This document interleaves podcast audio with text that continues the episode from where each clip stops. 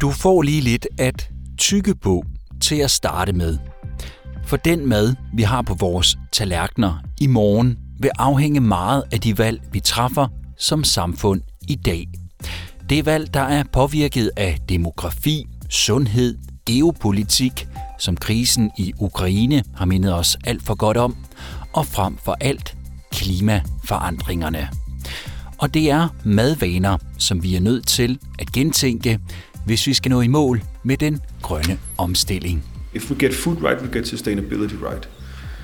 Der ligger i, i, i maden og i måltidet og den måde, vi tilvejebringer øh, maden og råvarerne på, et helt enormt hvad kan man sige, forbedringspotentiale, når vi, og det gør vi jo, står over for ja, måske den største udfordring i, øh, i menneskehedens, øh, menneskehedens historie. Og, og vi som fødevarevirksomhed føler os jo forpligtet til at gøre, hvad vi kan for ikke at efterlade kloden, jorden, i en øh, sådan forfatning, at vores børn og efterkommere øh, vil tænke på os som, øh, som godt dumme, for at sige det lige ud. Er vi godt dumme? Og hvordan får vi skabt fødevarer og madvaner, der kan bidrage til den grønne omstilling? Det og meget mere får du svar på i denne udgave af The Green Deal. Podcasten, hvor vi stiller ind på den grønne omstilling, både herhjemme og i EU. Sidst i udsendelsen, der tager vi dig med et sted hen, hvor det skal handle om madvaner og velsmag som nøgleord for en grøn omstilling. Mit navn er Tu Sørensen. Velkommen til. Klimaforandringer fører til ekstreme temperaturer, hvor Europa oplever perioder med hidtil uset varme og tørke, samtidig med rekordstore mængder af nedbør. Selvom landbruget bidrager til denne bekymrende tendens, så er landmænd og kvinder også ofre for klimaforandringerne. På den ene side påvirker de udviklingen med deres valg af afgrøder og husdyrvandingsmetoder, tilgængeligheden af vand til kunstvanding og hvordan landbrugsprodukter behandles. På den anden side påvirker klimaforandringerne også landbrugets helt generelle vilkår. Som tingene ser ud i øjeblikket, så er mange landmænd i EU på bagkant med at tilpasse deres praksis, så de passer til klimaets luner. Det siger agronom Dr. Corrado Vigo til Radio 24 i Italien. Han forklarer, at Sicilien har været vidne til afgrødeændringer som en reaktion på ændringer i både klimaet og forbrugernes adfærd. La regione Sicilia Sicilien har et massivt problem med tørke, og det vi nu ser er en ændring af afgrødetyper. Der er nu mange avocadoplantager, som der er i især Israel og Spanien. Det skyldes, at der er stor efterspørgsel, og når der er efterspørgsel, omdanner iværksættere uundgåeligt nogle af deres citron, appelsin og oliventræer til avocadoproduktion. Det er klart, at de valg, vi træffer som forbrugere, kan hjælpe nogle aktører til at udvikle sig i lyset af klimaforandringerne. Men det er ikke for alle, det lykkedes. For mens afgrøder som avocadoer trives i høje sommertemperaturer, så tager de ikke så godt imod den bitre frost og oversvømmelser, som de også bliver udsat for.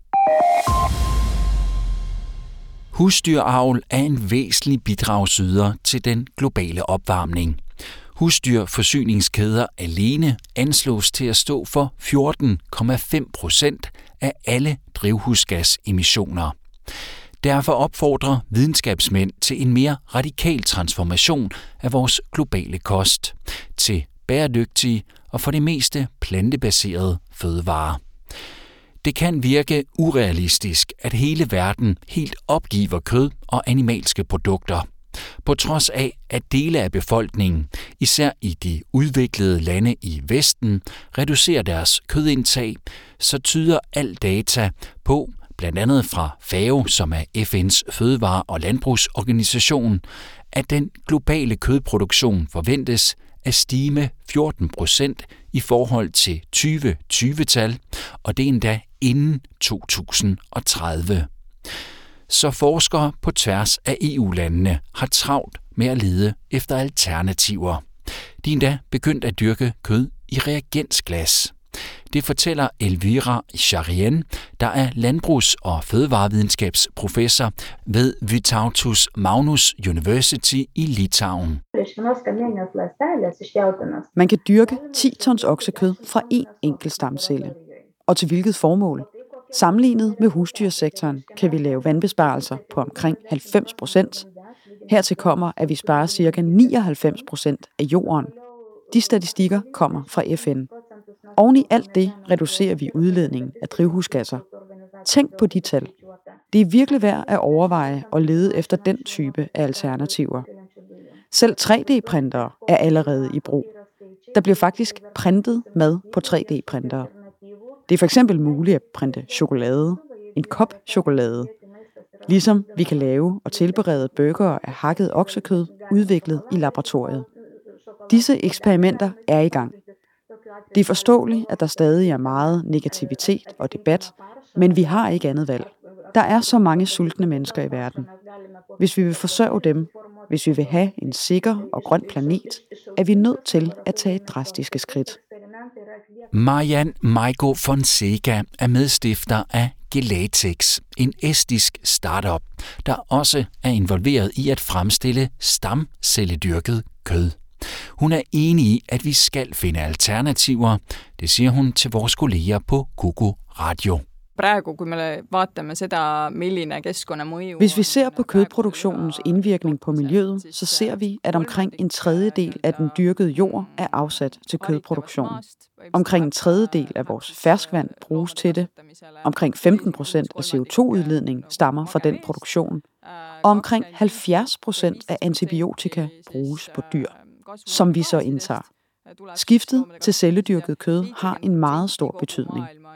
Det vurderes, at vi vil reducere brugen af jord og vand med omkring 99 procent. De første produkter er allerede på markedet i Singapore, så fremtiden er her allerede nu. Hvis reglerne tillod det, er jeg sikker på, at flere og flere virksomheder vil gå ind på markedet med nye produkter. Hvis der skal et radikalt skift til, vil det også betyde en ændring af de afgrøder, vi dyrker i EU, og som for en stor del bruges til at fodre husdyr. Det siger Mojka Korosic, der er lektor i fødevarevidenskab og teknologi ved Universitetet i Ljubljana, og det gør hun til RTV Slo. Vi skal sikre proteinkilder, og det er her såkaldte alternative proteinkilder, som bælfrugter, som vi måske allerede kender fra vores forfædres kostvaner, spiller ind. Der er også andre proteinkilder, som insekter. De er traditionelle fødevarer i nogle dele af verden, mens de anses for at være utrolig eksotiske i andre regioner. En tredje alternativ proteinkilde er tang eller mikroalger, som er rig på protein og også på vitaminer og mineraler. Joanna Moura, en portugisisk ernæringsekspert og madforfatter, er også enig. Og det er faktisk ikke så fremmed for os at se mod insekter som en kilde til protein, som hun uddyber det her til vores kolleger på Radio Renascença. I asiatiske lande er det noget, vi ser, selv på gadeboder. Stigte insekter betragtes som en delikatesse. Det er en proteinkilde, som vi skal vende os til i fremtiden. Der findes allerede insektmel til at lave for eksempel kager og kiks. Ofte aner folk det ikke, men der er allerede meget proteinmel produceret af insekter. Der er ingen forskel i smagen. Hvis du ikke vidste det, tror jeg ikke, at du ville bemærke det. I hvert fald ikke de insektmelkiks, som jeg har smagt. EU har for nylig opdateret sine regler om såkaldt novel food. Og der er allerede insektprodukter på markedet, der overholder de nye EU-regler. Europakommissionen har også udarbejdet en Food 2030 dagsorden, hvor den planlægger at finansiere nogle innovative forskningsprogrammer. Healthy Minor Cereals-projektet blandt andet studerer for eksempel fem arter af i øjeblikket mindre dyrkede kornsorter for at sikre fødevarediversitet. Milano, Zagreb, Bruxelles, Sofia, Riga. Her hjemme har den nordiske madkultur haft en enorm opblomstring de seneste 20 år. Vi tog derfor til Nørrebro i København, hvor Meyers Madhus holder til i en baggård. Der arbejder de med både udvikling af fødevarer, produktion, undervisning og rådgivning. For hvis vi skal have grønne og bæredygtige alternativer på tallerkenen, så skal det være drevet af entusiasme og frem for alt den gode smagsoplevelse. Det fortæller Madhusets udviklingschef Jonas Astrup, og dermed er vi tilbage med citatet, du måske husker fra starten.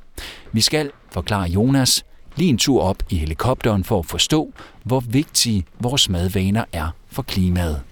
Så, så var jeg så heldig, at, at jeg for jeg tror, en, en 7 år siden var vidne til, at Johan Røgstrøm, en svensk professor, som på daværende tidspunkt var, var, var leder af Stockholm Resilience Center, på en konference i København, sagde, og det er sådan en sætning, der bare har navlet sig fast i min hukommelse, at if we get food right, we get sustainability right. Så der, der ligger i, i, i maden og i måltidet, og den måde, vi tilvejebringer øh, maden og råvarerne på, et helt enormt hvad kan man sige, forbedringspotentiale, når vi, og det gør vi jo, står over for ja, måske den største udfordring i, øh, i menneskehedens, øh, menneskehedens historie. Og, og vi som fødevarevirksomhed føler os jo forpligtet til at gøre, hvad vi kan, for ikke at efterlade kloden, jorden, i en, øh, i en sådan forfatning, at vores børn og efterkommere øh, vil tænke på os som, øh, som godt dumme, for at sige det lige ud. Hos Meyers Madhus og hos udviklingschef Jonas Astrup er der ingen tvivl om, at vi helt grundlæggende skal ændre vores madvaner.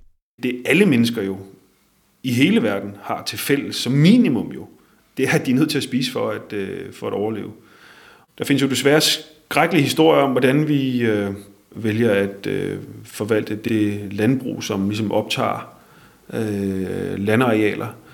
Det er koblet med den måde, som vi også behandler de fødevarer, vi så rent faktisk høster og producerer på, og har jo skabt en, en uhensigtsmæssig øh, spiral, hvor alt for meget bliver smidt ud, øh, og hvor vi til stadighed producerer øh, råvarer, navnligt jo øh, kød, som, øh, som har en meget, meget stor klimapåvirkning. Og der, der kan vi med fordel overveje, ikke, eller ikke bare overveje, der kan vi med fordel ændre vores, øh, vores spisemønstre og vores øh, adfærd.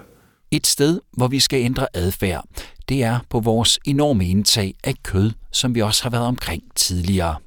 Særligt rødt kød fra kvæg og lam.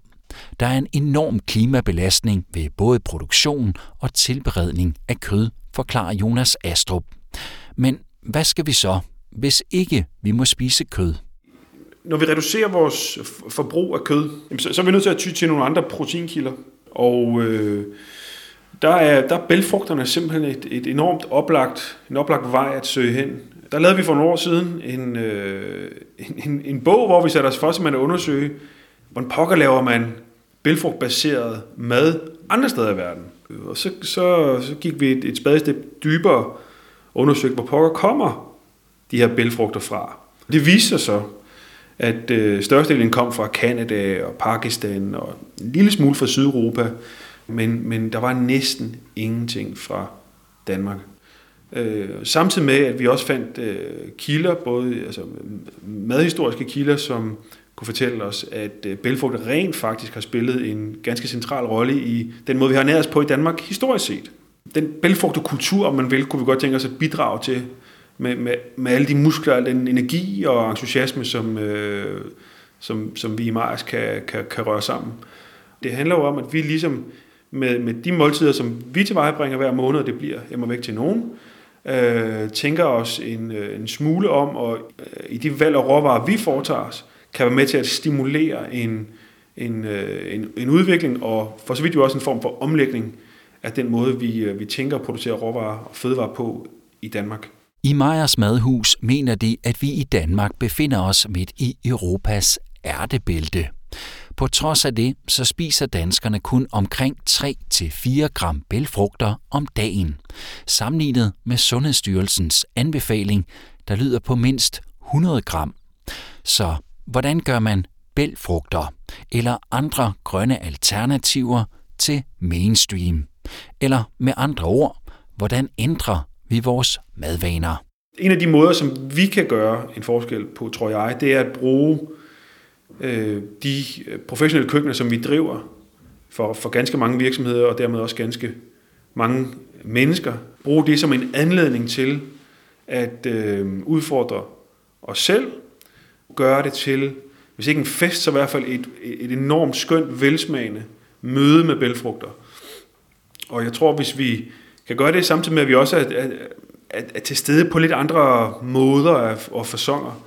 Det kan enten være festivaler, eller når vi udkommer med en bog, eller når vi øh, rådgiver det offentlige, så, så tror jeg, at vi med, med, med de indsatser kan være med til at øh, skabe den, øh, nu kalder jeg godt nok eufori før, det er også måske at, at slynge sig et øh, emotionelt øh, øh, sted hen, men, men i hvert fald skabe en eller anden form for bevægelse og en øh, anerkendelse af, og en tro på, at bælfrugter rent faktisk godt kan lade sig gøre at integrere i sin, øh, i sin mad derhjemme. Og hvis vi skal spise mere grønt og mindre kød, så handler det også om velsmag. At skabe alternativer, der smager, hvis ikke bedre, så i alt fald godt. Vi spurgte derfor Jonas Astrup, om han ser optimistisk på udsigterne til at ændre vores madvaner. Jeg er nødt til ligesom at være, jeg beskæftiger mig med det til dagligt, jo, jeg er nødt til ligesom at, at, at, at klynge mig til en form for, for, for optimisme. Og jeg bilder mig ikke ind, at det er, det er helt let, men jeg bilder mig ind, at, øh, at vi med velsmag som, som det næsten som det afgørende stød på en eller anden måde, øh, uppercuttet, kan, øh, kan komme rigtig, rigtig langt i, øh, i transitionen fra et, øh, et uholdbart fødevaresystem til et, til et fødevaresystem, som øh, i langt højere grad passer på de ressourcer, som vi er blevet givet fra, fra naturens side. Udviklingschefen hos Meyers Madhus er altså optimistisk. Og selvom han erkender, at det ikke bliver let at ændre vores madvaner, så ser han flere ting, der peger i den rigtige retning. Blandt andet et større og større fokus på grøn mad på de europæiske musikfestivaler. Der er nogle formater, som bare fungerer, altså nogle madmæssige formater, som bare fungerer godt på festivaler. Øh, og en af dem er ligesom, at, at, at meget af det mad, du gerne vil spise på en festival, det skal du næsten kunne holde med en hånd, fordi at i den anden hånd, der holder du øh, øh, en eller anden form for væske. Der har, der har burgeren jo haft sin, øh, eller når du kommer ind om det i hvert fald, jo haft sin, øh, sin faste gang på, på mange festivaler. Det kan sagtens lade sig gøre at lave vegetariske burger, eller burgerformater, uden nødvendigvis at skulle bruge oksekød, eller hvad nu ellers må være, man, man, man bruger. Man, man bruger en, en, en plantebaseret løsning. Jamen, altså, de grønne har jo bare fået lov til at fylde mere på, på festivaler i, i uh, hele Danmark. Og der er jo nogle festivaler, der går så langt, som at sige, hov, her til ikke længere, nu, nu, nu er det plantebaseret.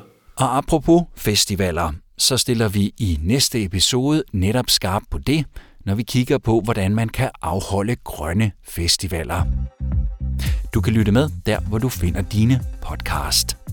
Og med den bemærkning, så har vi ikke mere på menuen i denne udsendelse. Tak for at lytte med. The Green Deal er produceret af Pod People for Euronet Plus. Hermione Donsel er redaktør. Nikolaj Svinge har tilrettelagt, og mit navn er Tue Sørensen.